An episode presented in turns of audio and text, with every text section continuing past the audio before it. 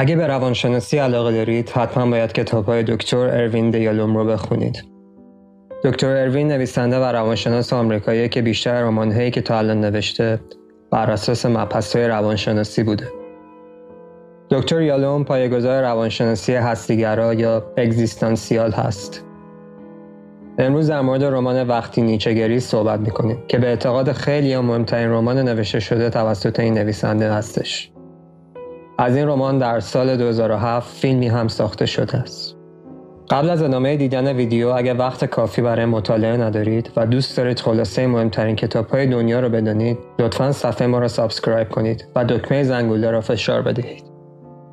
داستان کتاب از جایی شروع میشه که معروفترین دکتر در شهر وین اتریش به نام دکتر برویر نامه ای را از زن جوان و زیبا به اسم لو سالومه دریافت می‌کنه که از او تقاضای کمک برای درمان فیلسوفی به اسم نیچه را دارد. نیچه در آن سالها هنوز به شهرت نرسیده و دختر جوان تمایل شدیدی برای کمک به او داره.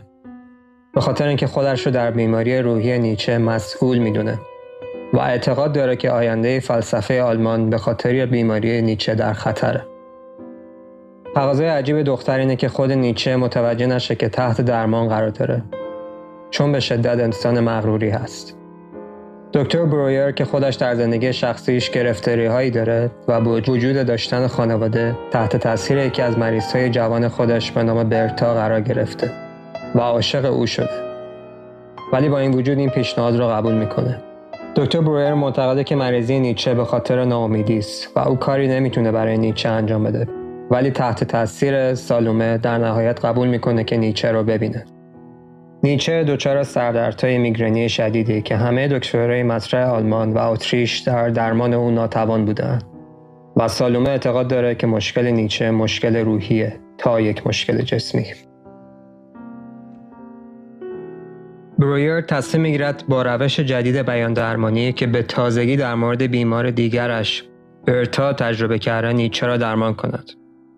با این حال فیلسوف مغرور آلمانی حاضر نیست روان خود را به دست یک پزشک بسپارد و تنها از او می‌خواهد که جسم او را درمان کند. شخصیت دیگر داستان فروید پدر علم روانشناسی است که در سالهای جوانی خود دانشجوی دانشگاه است و در واقع شاگرد دکتر برویر محسوب میشه و البته ارتباط خانوادگی با او و همسرش دارد. در بخشی از رمان مکالمه هایی بین این دو شکل می‌گیره که فروید به گوش شنوایی برای درد و دلهای برویر تبدیل میشه و سعی می‌کنه به صحبت های او و خوابهاش گوش بده. به نظر فروید همه رویاها معنا دارند که می‌توان آنها را تفسیر کرد. پس دکتر برویر خوابهایش رو هم برای فروید تعریف می‌کنه. در اولین ملاقات گذشته از بررسی سوابق پزشکی نیچه و معاینه او سخنانی بین برویر و نیچه در مورد خلقت خدا توسط انسان ضرورت تلاش انسان برای شناخت خود و امید به میان می آید. و سخنان نیچه بر برویر که تا حدی فلسفه می‌داند اثر می‌گذارند نکته جالب دیگر در این ملاقات تقاضای نیچه از برویر مبنی بر این است که او با ناشر دو کتاب نیچه تماس گرفته و از او تقاضای خرید آنها را داشته باشد. تا شاید ناشر به اعتبار درخواست شخصیت مهمی مانند دکتر کتابها را به دیگران نیز نشان دهد. چرا که تا آن زمان افراد معدودی آن دو کتاب را خریده و خوانده بودند. در واقع مجموعی از اتفاقها مثل شکست عشقی کم فروش بودن کتابها و البته نفهمیده نشدن تئوری های نیچه توسط جامعه باعث انزوا و افسردگی نیچه شده. و به قول خودش این سردردهای شدید درد زایمان ذهنی او هستند. برای تولد کتاب بعدی او به اسم چنین گفت زرتشت. رویر در گفتگویی با فروید تلاش می‌کند تا راه مناسبی برای حل مشکل نیچه بیابد و دست آخر به این نتیجه می‌رسد که با استفاده از فلسفه خود نیچه و کالبد شکافی اخلاقی علاوه بر دانش پزشکی خود بیماری او را درمان کند. در ملاقات بعدی برویر با نیچه برویر با اعلام سخنی به زم خود نابجا نیچه را به سمت دستیابی به نتیجه میرساند که به دنبال آن بیماری خود را نه یک موزل آزاردهنده که یک فرصت بیابد. برویر به نیچه می‌گوید که برخی اوقات افراد خود انتخاب می‌کنند بیمار باشند چرا که از این راه به خواسته های دیگری می‌رسند. نیچه با شنیدن این سخن به این نتایج می رسد که بیماری او باعث شده تا پس از حملات میگرن توانایی ذهنی بیشتری برای تفکر داشته باشد و علاوه بر این به سبب بیماری از خدمت سربازی معاف شود. و همچنین با ضعفی که در بینایی داشته قادر به مطالعه بسیاری از آثار بزرگان نبوده و در نتیجه خود مجبور به تفکر شود. و پس از آن نیچه به این نتیجه معروف می رسد که آنچه که مرا نکشد قوی ترم می سازد و بیماری خود را یک موهبت می داند. این ملاقات با گفتگوهای فلسفی در راستای درمان مشکل نیچه ادامه پیدا می کند تا جایی که نیچه نسبت به انگیزه برویر بدگمان شده و در نتیجه از ادامه درمان سر باز زده و از مطب دکتر خارج می شود. سرانجام دکتر موفق میشه اعتماد نیچه را کسب کنه و این دیدارها شامل بحث‌های فلسفی بین این دو میشه که این بحث‌ها جذابیت‌های زیادی برای خوانندگان مخصوصا اونایی که عاشق فلسفه و روانشناسی هستند به همراه داره. اگرچه در دنیای واقعی این دو هیچ وقت با هم دیداری نداشتند. در لابلای خطوط این رمان متوجه میشیم که نویسنده قصد داره و اشخاصی که ناامید هستند و یا دچار وسواس فکری شدیدی هستند پیامهایی رو برسونه. در واقع این داستان بهانه است برای نویسنده که به عنوان یک روانشناس مطرح با خواننده ارتباط برقرار کنه. در این دنیای شلوغ که همه انسانها درگیر مشکلات روانی هستند، اول باید مشکل ذهنی خودشون را قبول کنند و بعد دوست داشته باشند که درمان بشن. همونطوری که دکتر برویر گفت که نیچه در نهایت زمانی خوب میشه که خودش بخواد خوب بشه.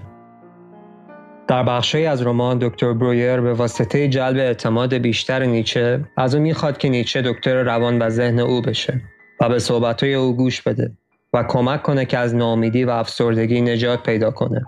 دکتر برویر درگیری عشقی شدیدی با مریض خودش برتا داره و نمی‌تونه او رو فراموش کنه. از طرف دیگه زندگی زناشویی او با همسرش دچار مشکل شده و از نظر فلسفه زندگی فکر می‌کنه که در آستانه چل سالگی اونطور که می‌خواسته زندگی نکرده و آزاد نیست. در بخشهای مختلف کتاب در مورد عقاید مختلف نیچه از جمله نظریه بازگشت ابدی او صحبت میشه. Cannot tell you how to live differently. If I did, you'd still be living by some other's design. But perhaps I could give you a gift, Joseph. Maybe I could give you a thought. What if some demon were to say to you that this life, as you now live it, and have lived it in the past, you would have to live once more, but innumerable times more. There will be nothing new in it. Every pain, every joy, every unutterably small or great thing in your life would just return to you. The same succession, same sequence, again and again, like an hourglass of time. Imagine infinity. Consider the possibility that every action you choose, Joseph, you choose for all time. Then all unlived life would remain inside you. Unlived throughout eternity. You like this idea? You hate it? I hate it. به نظر نیچه ما بارها به این زندگی برمیگردیم. همین لحظه و همین لحظات. لحظه که در آن هستیم تا ابد ماندگار میشه و مدام تکرار میشه. ما بارها به این لحظه برمیگردیم و آن را تکرار می‌کنیم. پس باید متوجه باشیم که در لحظه چه تصمیمی می‌گیریم و چه لحظه ای را قرار ماندگار کنیم. آیا اگر بارها به همین زندگی برگردیم حاضریم همین لحظات را تکرار کنیم؟ به معنی واقعی کلمه زندگی کن و از لحظه ابدی اکنون لذت ببر. فراموش نکن که هر لحظه که میگذرونی در حال ابدی کردن آن هستی و این لحظه تا بینهایت تکرار میشه. پس مواظب باش که چگونه هر لحظه را تکرار می‌کنی و زندگی می‌کنی.